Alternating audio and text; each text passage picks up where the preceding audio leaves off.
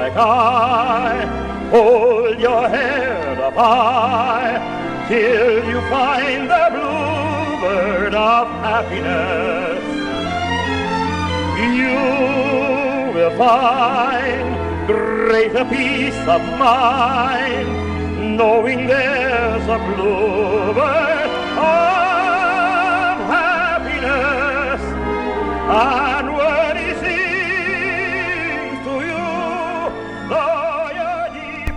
Welcome back to the Philip K. Dick Book Club. In each episode of this podcast, I look at one of the works of Philip K. Dick. And today I will be continuing my examination of Philip K. Dick's 1964 novel, The Simulacrum. The Simulacrum um, is one of four novels that Dick published in 1964. It's really one of his breakout years in terms of, of beginning to write really big, important novels the kind of novels that really defined his career. Uh, the other three he writes in that year, or, the, or publishes in that year, The Clans of the Alphane Moon, Martian Time Slip, which I already looked at, and The Penultimate Truth. Um, so they're all really important novels to, to get your head around to understand Dick's um, career. Career. Um, now, I really like The Simulacrum. It's a novel that has a lot of different moving parts, a lot of different things going on, but it does come together fairly nicely. And even though the story, as we'll see in future episodes, is, is rather incomplete, it does give some important kind of emotional closure to to some of the major characters. But I think one of the most defining features of the simulacrum is so many different um, tracks going on at the same time. And yeah, they're kind of interacting in the same world, but even more so than some other of Dick's novels that do this. There's a lot of uh, just simply moving parts. So let me try to tell you where we're at. Uh, I'm going to look at chapters 7, 8, and 9 today, but I'm going to go back and, and look at kind of where we are at the beginning of chapter 7 from our different characters' point of view. And I'll start with the characters who who we begin with in the novel, and that's Nat Flieger. His main plot line up to this point is, is quite simple. He's works for a recording company and he has this biotech recording device called uh, the the Ampek, you know, FA2 is it's called, what it's called, and this he wants to use to to visit and record or visit uh, a man named Richard Kongrosian and record him playing classical music. He he's actually a classical pianist, but he his his stick is that he uses his telekinesis to play play music, so he doesn't have to use his hands ever. And so their plot is essentially they're going to go to Kongrosian's house, and the reason they want to do this is they f- they want to finish their contract they have with Kongrosian and get some their recordings that they're contractually obligated to get from him, but they want to do this before Kongrosian's own decline, and he's facing um, a rather severe emotional decline. And and then they just kind of go on. He goes, so this Nat Flieger goes with uh, Molly, who's I think like the boss's daughter, and she's just kind of a, a bit of a cold fish, but she's interested in meeting Kongrosian and hearing him play, and um, a man named Jim Plank. So they're going off together just on this quest, essentially, to Kongrosian's you know home, which is in a real kind of slum area. And as they go there, they run into the a, a march. They, so in a really slummy area, kind of like a you know, kind of not just like the rural area, but like a, a rural slum. And he runs into uh, Goltz. Goltz is the head of a fascist movement called the Sons of Job that picks up a lot of the alienated and disaffected young people or other people who don't have jobs or have lost their apartment lease and are just kind of bitter at the system. And he claims to not be a fascist or an anti-Semite. He actually claims to be a Jew. He claims instead to just be against the the main political system, which we'll we'll come to in a, in a little bit. So then that leads me to the plot line surrounding Kongrosian. Kongrosian's not in his home, so in this sense, Nat Flieger's quest is a bit um, uh, doomed to failure. In fact, he's he's on his way to see uh, a psychiatrist. Uh, he has severe mental problems caused by the fact that he internalizes what he hears in advertisements. So he hears an advertisement talk about body odor. He thinks he has really bad body odor that can even spread over telegraph lines and phone lines. And he also learned later on starts to think he's invisible because there's commercials that say, "Are you invisible? How can you make yourself more conspicuous? How can you make you know girls see you or something?" So then he hears these commercials and comes to the conclusion that he is himself invisible. So what we see with his character is essentially he's he's he's mad at a major chemical company because they have pushed through a law called the McPherson Act, which basically bans psychotherapy, something he relies on quite heavily. So he he calls this co- chemical company and asks them first for a product to get rid of his phobic body odor, his psychic body odor, and second, he wants to sh- send his body odor through the phone lines to contaminate the, the chemical company in, in a form of revenge. Ultimately, though, he wants to see Dr. Egon Superb, the last working psychotherapist. So that's essentially where he is at this part of the story. Now, the doctor he wants to see, Dr. Egon Superb, is the last working psychotherapist. Uh, the law was that was passed meant that any psychotherapist who went to work would be arrested. In fact, thousands were, but Egon Superb was allowed to live, or not allowed to live, allowed to continue practicing his his his psychotherapy. Why? Well, the reason why is he's approached by a government agent named Pembroke who says, I want you to continue seeing patients. In fact, I want you to take every patient that comes to you, no matter how sane or insane they may be, because we want that patient to remain insane. Essentially, the government wants a particular person, and it turns out uh, to be Richard Kongrosian, to continue to see a psychotherapist to remain insane because there's no faith that psychotherapy actually works. So it's a bit of a, it's a little bit of a humorous uh, criticism of the whole psycho, um, psych- psych- psychiatric profession, I guess. Um, so that's what's going on there. So this leads us to the move into the major plot line within the government. Um, so society in this world of the uh, of the simulacrum, what's we see the world's divided up into kind of a bipolar situation where you have um, uh, the USEA, the United States of eh, Europe and America, and then, or the United Nations of Europe and America. No, I think it's the United States of Europe and America in this case. So there, that's basically America in Europe, Western Europe, and then you have Russia, which is then the Soviet bloc, which their capital's in Warsaw. Kongrosian, in fact, was from the Russian sphere, and he, he left, defected to to the American side. Within the United States, though, or within the USEA, there are basically two classes of people: the the, the gays, GEs, and the bays, BEs. Um, Guz, I think. I, am not quite sure how to pronounce it. It's based on the German. The the gays know the truth of the political system. The bays don't, and the bays are basically brainwashed by the media and uh, told a, a, big lie. And so the whole government is based on one single lie that some people know and most people don't. And that's really the class division in the society. It's not really based on income so much.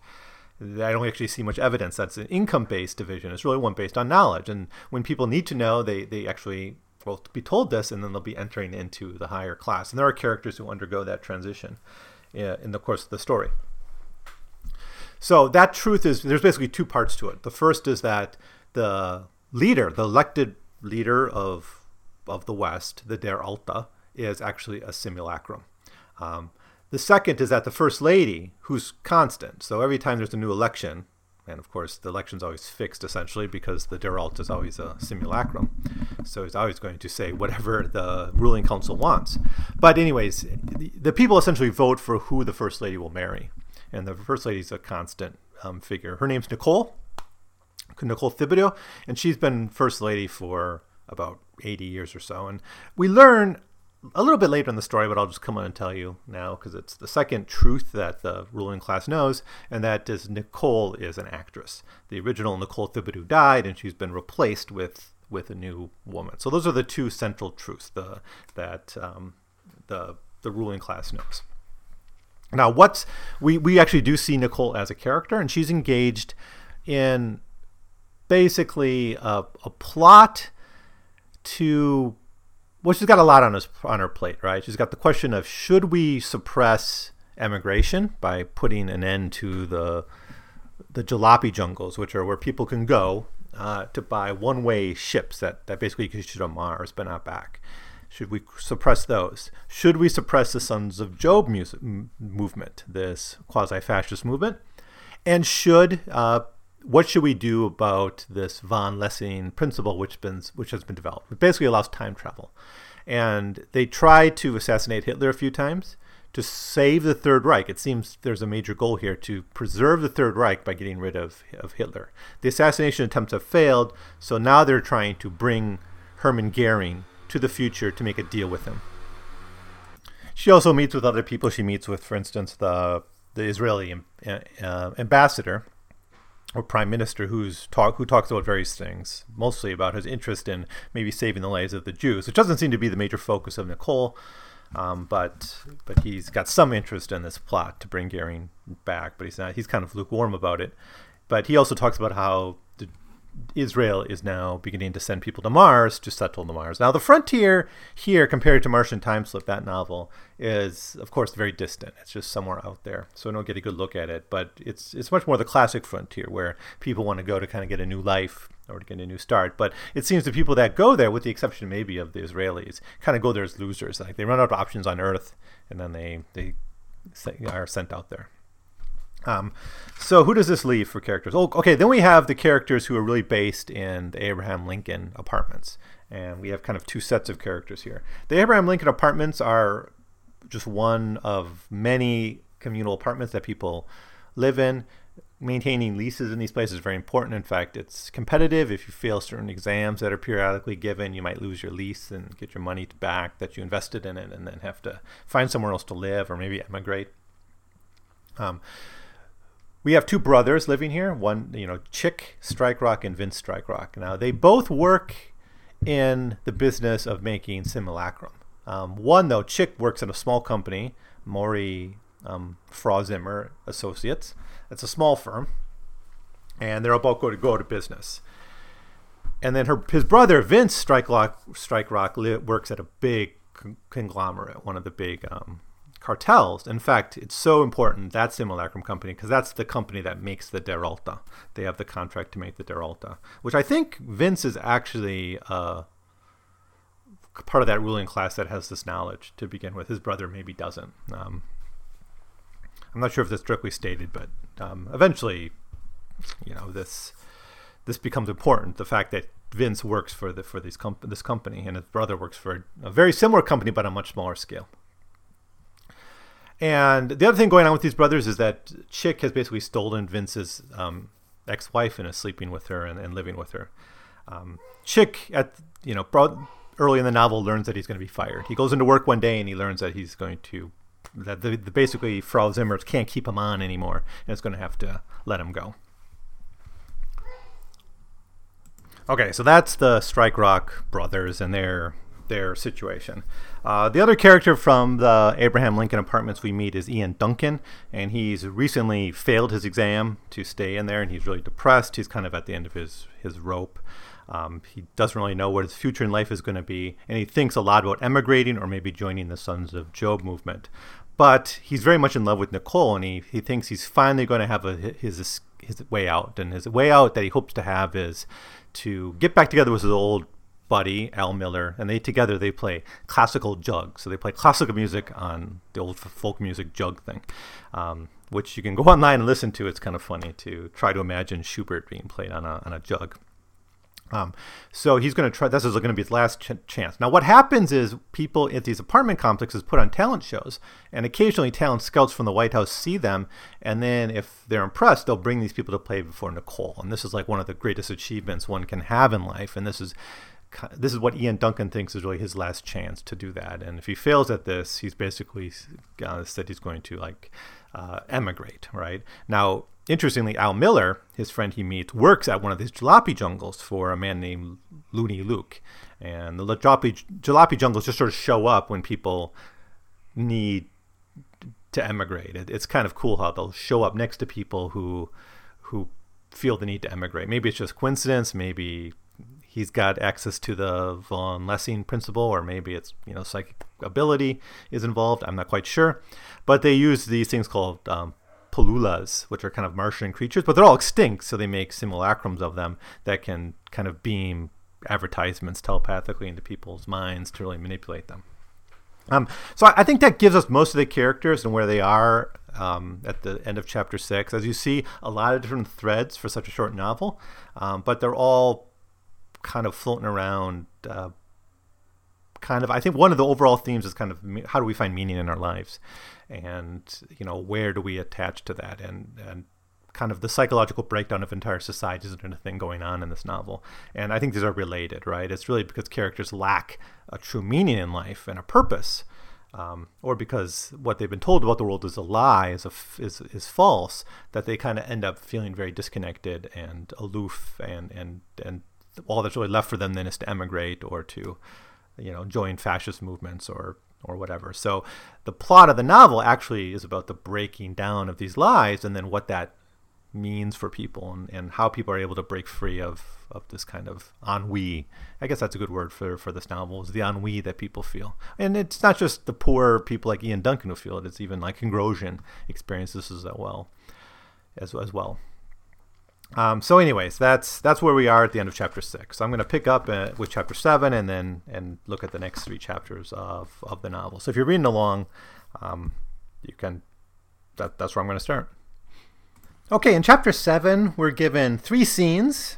Um, the first scene uh, is basically where we catch up with Ian Duncan, and he's convinced Al Miller. He went to visit Al Miller at a jalopy jungle and convinced him to pull out his old classical jug to get back to practicing it. And he applies to join the talent show that's held at the Abraham Lincoln apartment complex that Al Ian Duncan lives at. There's a question, though, and a bit of a dilemma by the organizers of the of the talent show whether they should allow Al Miller in because the talent shows are supposed to be for the residents of the apartment complex, not for outsiders, right? And eventually they agree to basically to let him in basically as a guest right? Because the idea is like sometimes we let family members in as guests so we'll we'll let a friend in as a guest. We'll let left let, let, let al miller in as a guest. So they eventually a- approve of it. But there's a little of a dilemma about how much the talent show is really for just the in group or whether it should be open to the public, you know, or you know, does bringing in an outsider then close down chances for people from within the apartment complex to get ahead and get their chance to to meet Nicole. So that's just a very quick scene, but it establishes that Ian Duncan will be performing at the at the Abraham Lincoln Apartments his classical jug routine with his friend. All right, then we we jump to another scene with Vince Strikerock, and he has, and it's here he he knows his wife left him, but it's in this chapter where he learns that his that Vince his ex-wife is having an affair with none other than her his brother, and so he he kind of goes on a rage, and even for a moment, for a while, wants to kill his brother. So he goes and charges over to Chick's house and confronts him, and he wants to confront Julie, his ex-wife, as well. Interestingly, they begin to talk about the McPherson Act, the act that ended psychotherapy in in the USEA. Um, and change, you know, replaced it fully with with chemical um, solutions to that to to mental illness.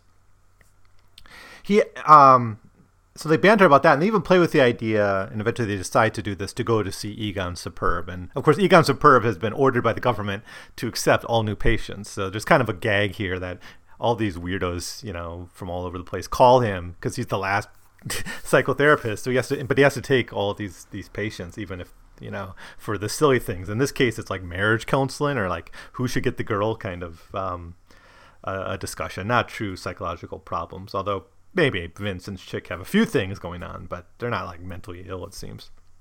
But they, they decide to go to Egon Superb to to work out to maybe maybe get an expert to, to to make a decision on who should get the girl kind of thing. Um, Chick though claims not to really love Julie. In fact, at one point um, he says Vince, if you get me a job at your new firm, then then I will I'll give you Julie back. And uh, you know, Vince at the time is, is not sure. He, he he's kind of open to this idea idea to get at least Julie out of Chick's bed. Um, but of course, Vince works for the big cartel that makes Simulacrum, and and Chick works for the small one that's going out of business and will in the next week or so. What neither of these people know is that the big contract, the one to make the Der Alte simulacrum, has has already been decided by the government to be given to the Frau Zimmer Associates from the from the one that Vince works for. So actually, Chick is better would be better off to stay in the the company that he's planning to leaving. But he's he's basically saying I'm going to be fired from there soon, even though I was able to keep my job for another week or so. I'm going to lose that job eventually. So he tries to get over to to Vince's company. He's going to use Julie essentially as a, a a pawn in this, like a trade, like a a chip uh, to, to, trade, a trade chip uh, in getting a new job. So yeah, so this section just ends with this resolution that they're going to go see Doctor Dr. Egon Superb. Um, and then we get to the third scene, which uh, where we have we have Nicole, and she's oh she's talking with Janet, who's her talent scout, and they're hearing some really bad folk singing, and she's a bit disappointed about what she sees, and she's reminded how much she wants to have Kongrosian back performing. Um, she meets uh, Garth McRae. Garth McRae is the secretary, basically the secretary of state, and he's the one we met. I believe it was him we met earlier, who who was the one who made the decision to change the contract for the production and the maintenance of the Der Alte to Frau Zimmer Associates. Uh, they talk about uh, Kongrosian's call, his weird call to Janet, um, about why he can't perform at the White House and everything, and all his phobic body odor and everything. And Nicole wants to hear it because she's very much concerned about King Kongrosian's mental health. There, some new performers come on the stage and they perform some Haydn and she thinks she'd much rather hear some Wagner, and she actually imagines some Wagner pieces she'd rather hear. So she's a bit disappointed with, um, you know, what she what she's seen in, in terms of, of, of, performance. This seems to be a big part of her life is spending time seeing uh, popular performances. But this is also a major way that kind of social mobility is gi- given a bit of a facade, right? It's like ersatz. Um, social mobility, right? You you perform before Nicole and you're kind of on the top of the world. It's it's kind of like the reality TV culture we live in certainly. And we have a bit of um Uh, in fact she thinks about ersatz reality here in in this chapter. So they, they talk about the Geheimnis. The Geheimnis is the the the big lie, right? The big truth that the gays is knows know know about the world, particularly that the Der Alte is a simulacrum. But Nicole talks about this. She says, "It's amusing." Nicole persisted, "Isn't it? Rudy's a dummy, an ersatz creation of a cartel system, and yet he's the highest elected officer of the USEA. These people voted for him, and the Der Alte before him, and so on back for 50 years. I'm sorry, but it's so funny. There's no other way to look at it. She was laughing now. The idea of not knowing this Geheimnis, this state secret, and suddenly finding it out was too much for her. I think I'll go ahead, she told Garth. Yes, I made up my mind. Contact Karp Werk tomorrow morning. Talk directly with Anton and Felix. Tell them, among other things, that we'll arrest them instantly if they try to betray us to the Bays. Tell them that the NP is ready to move on them, end quote. So in there is actually a very interesting, important plot point, and that is this concern of what will happen to global society if if Karp, the company in you know retaliation for losing the contract just decides to release the Geheimnis. And she says no well we got to make it clear to him that if they try that they're gonna you know end up in jail or, or worse. Right. Um, but you get this sense that there's really it's kind of a big joke from from their perspective that they have this ersatz uh, political system um, they get a big uh, get some humor out of it but th- this is like this is again the great secret um, at the heart of, of society um, so a lot of what's going on in this part of the chapter is Wilder Pembroke, this kind of the head of the military police. He's confronting Nicole on the danger of moving this contract for the Der Alte to a different company. Uh, he basically thinks they still need to deal with Karp, um, Karp and Schron in, in some way, like, you know, buy them off or, you know, make them happy or, or something that, you know, there's going to be consequences for for pissing off such a major company, right? But Nicole just finds this all funny. Um, Nicole, at the at the end of the chapter, though, she starts to consider maybe she should just purge uh, the Karp um, cartel entirely, just get rid of all those people. So she's got a brutal side, even though she's just an actress.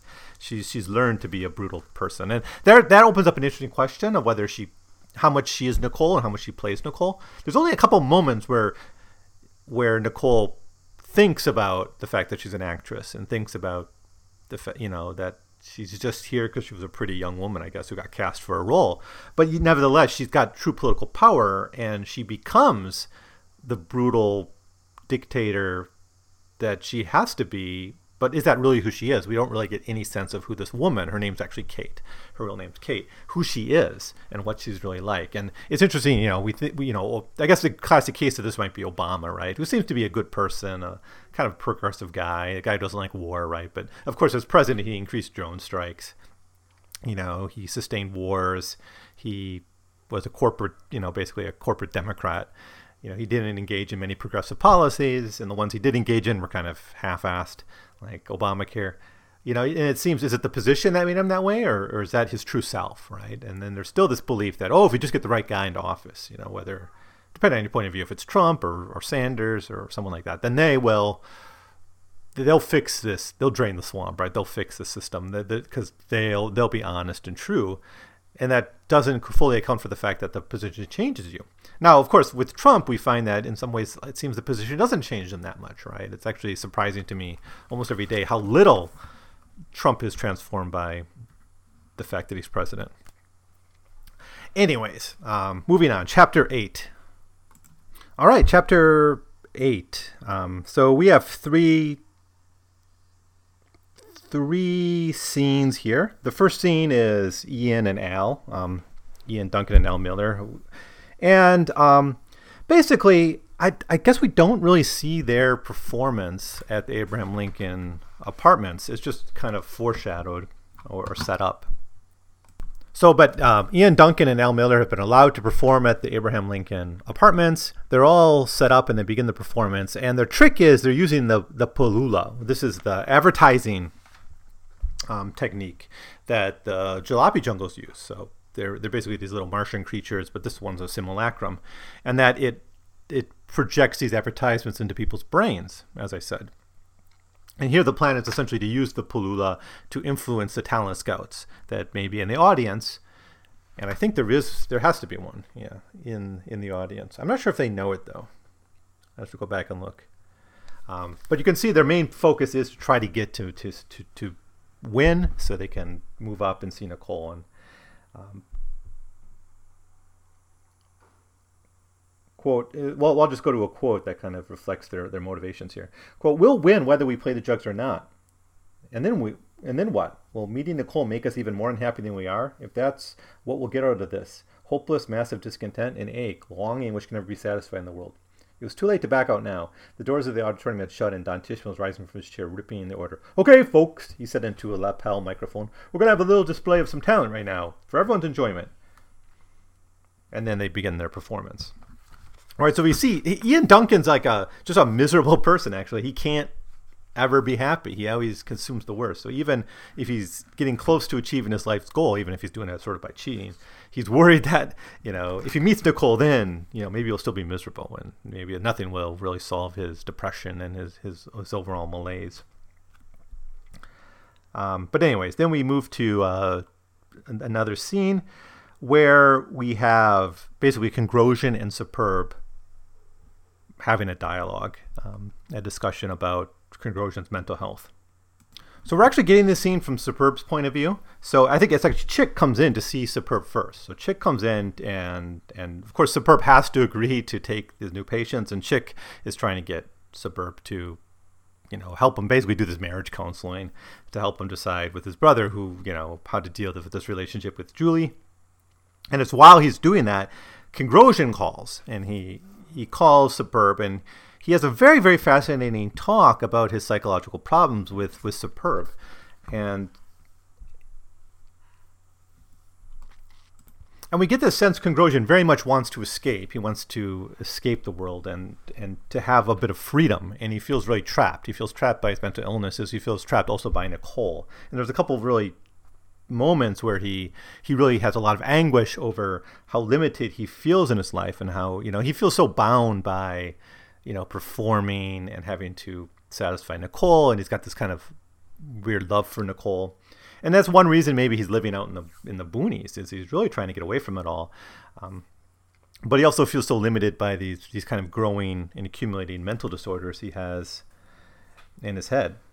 He says at one point, for instance, it occurs to me now that I can get out of this damn hospital anytime I want. I can roam the land, in fact, except for the smell. No, you're forgetting the smell, Doctor. It'll give me away. I appreciate what you're trying to do, but you're not taking all the facts into account. I think the thing for me to do is to bind myself over to the Attorney General, Buck Epstein, and not, or if, if not that, go back to the Soviet Union. Maybe the Pavlov Institute could help me. Yes, I should try that again. I tried it once before, you know. And then he goes on with the very next sentence essentially says, You know, doctor, I think the actual basis of my psychiatric problem is I'm unconsciously in love with Nicole. What do you say to that? I just figured it out. It just came to me, and it's replete with clarity. The incest taboo or barrier or whatever has always been out in the direction my libido has taken. Because, of course, Nicole is a mother figure. Am I correct? End quote. And, of course, this is true for a lot of characters, is that Nicole is a motherly figure, but she's also a sex object, right? She's beautiful and she's the hottest woman in the world, essentially. And at least that's how everyone sees sees sees her. But everyone puts projects onto her these these motherly needs and this need for comfort and guidance and security. And that's why these it's always like men. We don't see enough women. In fact, Nicole's I think the only woman we get a close look at. We, we meet Mrs. Kongrosian, we meet Molly, but we don't really get into their head too much. It's the men we really experience, and they're all having this this Oedipus complex, you know, via Nicole. And so Suburbs has this talk with them. It interrupts Chick's meeting with them, and then um, after Kongrosian calls, uh, we're back to Chick. Suburb, of course, must take all the patients. And then they have a conversation about Nicole. And Chick talks about how she fears Nicole. And she he actually talks about how he fears Julie as well. And he's essentially feeling all fears all women. And he, kind of gets into his own psychological issues with women. He has. So he has them. Ian Duncan has them. Kongrosian has them. And it's kind of sense, we get the sense that basically all men have this. Chick goes even farther, blaming himself for the fact that that people live we, live in this matriarchy, and he's not the first person to do this. Uh, Ian Duncan, I believe it was earlier in the novel, actually also blames himself or his generation or, or men like him for for the fact that we live in a in a that, that they live in a world dominated by women. And Chick confesses that he wants to go join the Goltz movement to you know and basically through the Goltz movement, he can finally be a real man. He can be liberated from Nicole, and he can get out of the foot of this kind of motherly, domineering matriarchal figure, and finally be a man. And so this theme of emasculation for men is so strong in this book, and that's what really piques my interest so much. Is because so much of the alt right, kind of the Jordan Peterson stuff, seems to be attracting men who feel they don't have a place in this world, right? For lack of a better word, they feel a bit emasculated by by the society, right? And that's one of the reasons these people had such a problem with feminism, it seems, right? Because they, they project like their own inadequacies on on the gains women have made in a way. So uh, I know I'm oversimplifying the, the problem. If you want to know more about this, a really wonderful book to read is, uh, well, I forget her first name. It's Nagle, N A G L E. It's called Kill All Normies. And she spent a lot of time in kind of alt right alt right internet communities and on 4chan and things, and she investigates you know the psychology of these men and their attitudes towards women and why are they so sexist is kind of the question she went at, and uh, she's got her answers to that, but it seems to come down to the fact that a lot of these are you know people living in their basement, you know tied to the internet, watching internet porn. They don't have girlfriends. They don't have jobs often, and then they, they project they, they, they project their anxieties on on feminism or you know the rise of women in society or whatever. So I, I just think this is so predictive of the kind of the situation we're in. It's kind of striking. In fact, when I first read it, I would never even thought of these things, and even a couple years ago, I wouldn't have thought of these things. But now, you know, it, it comes to life so much. Anyways, uh, the final scene of chapter eight. Uh, so now, uh, scene three of, of chapter eight. These scenes aren't aren't labeled. It's just every chapter here is, is you know taking place in a lot of different areas. Um, this isn't this isn't how Dick Wright reads all, writes all his novels. I'm reading like the Clans of the Alphane Moon, and there each chapter is a scene. Essentially, here each chapter has like two or three, or in some cases four scenes. So it's just how it's constructed. But um, uh, so the next, the final scene of chapter eight is is Nat and Molly and Jim Plank after this Goltz rally, after this meeting with Goltz. Um, first, Molly is continuing to tease Nat, and you get a sense of there's a lot of kind of maybe sexual tension there between between these two. In fact, earlier in the novel, Molly jokes like, "Do you want to marry me? Are you in love with me?" kind of kind of thing. But she's not you know mocking Nat over you know his attending of the of the Goltz meeting. But then things really get wild and bizarre. They they go into this old gas station, and this is a throwback to a previous time. And again, they're in kind of this degraded slum neighborhood, right, where it's it's kind of like somewhat reclaimed, but also there's all this old stuff, old buildings, old houses living there, and it's really everyone wondering why is King Kongrosian, this world famous performer, this person who spends a lot of time in the White House, who knows Nicole personally, living essentially in in the ghetto. It's almost like if we find out, you know, Elon Musk or something, or uh, maybe we should have a performer, right? We find out Brad Pitt, you know, lives in like the LA ghetto or something you know the worst neighborhood, like ground zero for the LA riots. You know that's that's where he lives. That's where his house is. Um, so they're in this place. They find this old gas station, and they're fascinated by this. And it's kind of like almost like they they run into this old throwback artifact.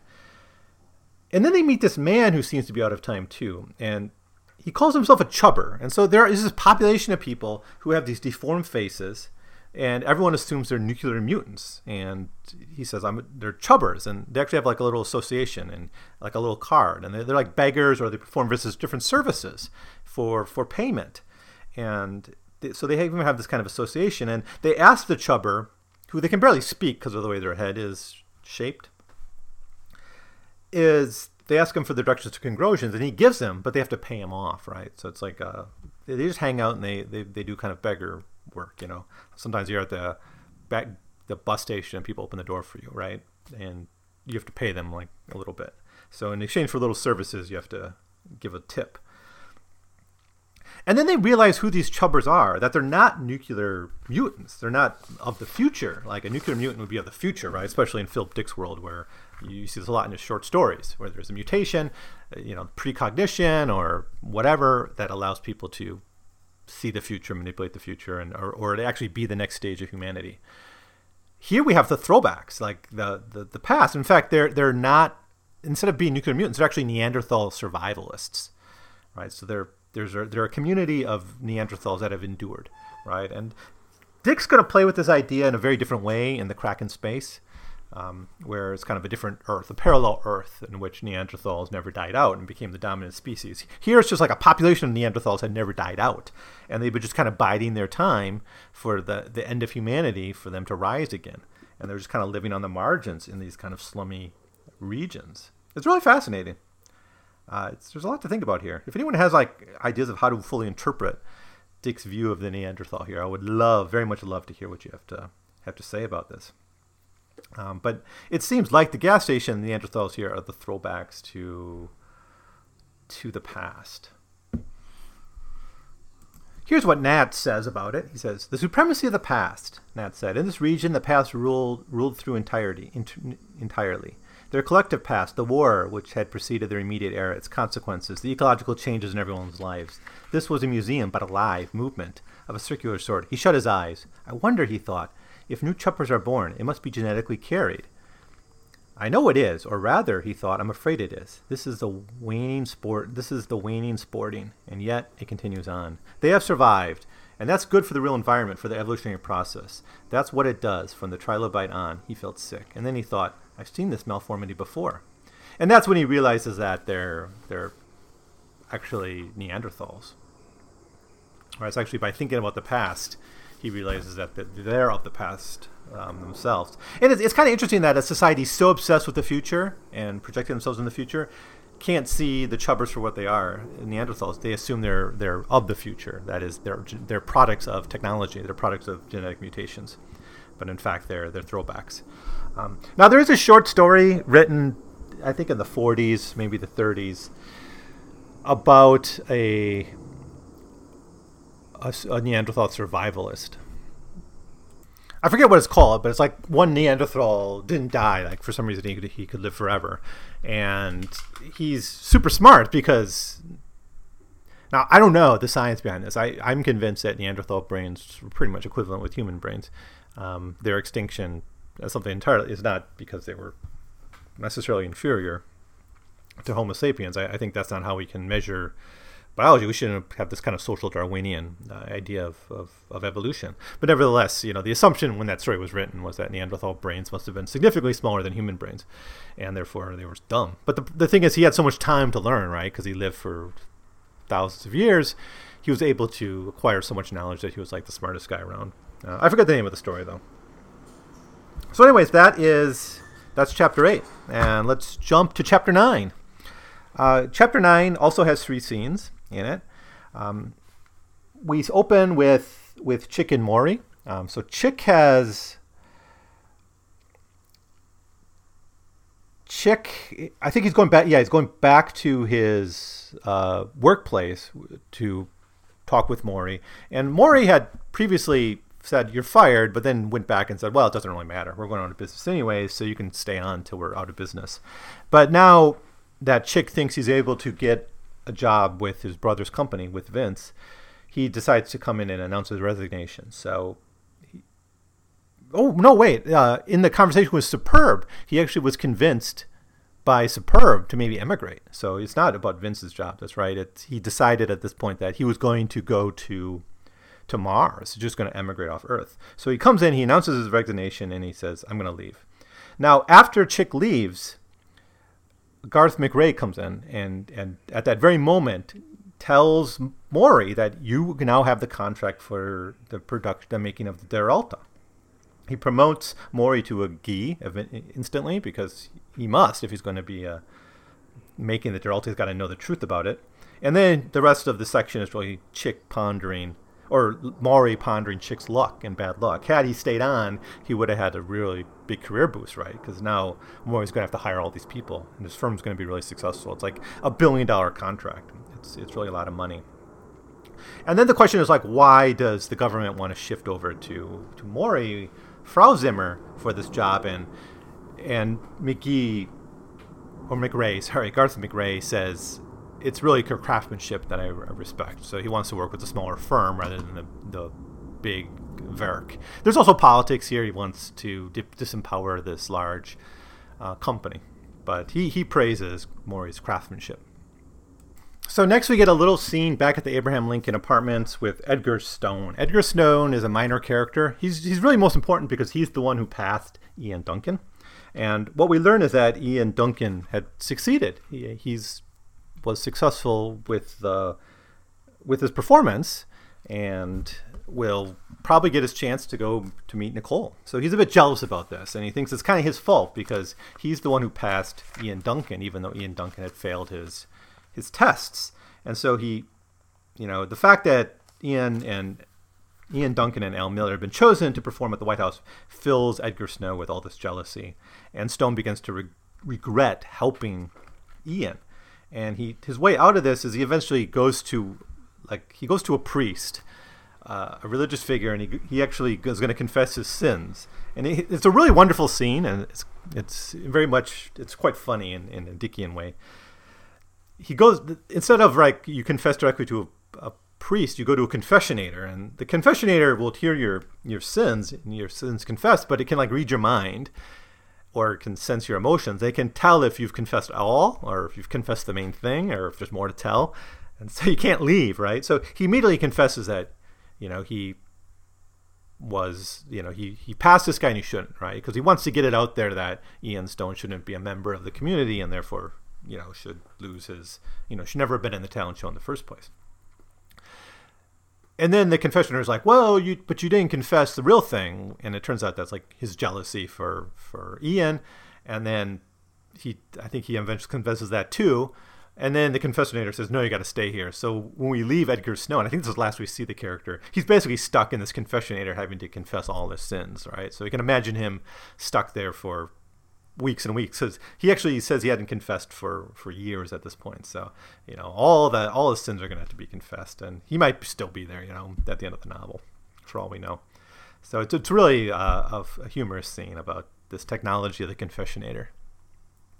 Uh, and then at the end of chapter nine, we, we meet Ian and Al, and, and they think about the aftermath of realization that they they've they're going to go to the White House, and they're going to meet Nicole and all that. So they're pretty excited about this, but there's also a lot of anxiety about meeting meeting Nicole. And Ian is obsessed with with Nicole, of course. And uh, what does he say here? Um, quote In his mind, Ian saw Nicole propped up in her enormous bed in her pink frilly robes, her breakfast tray on the tray, uh, breakfast on a tray beside her as she scanned the program schedules presented to her for approval.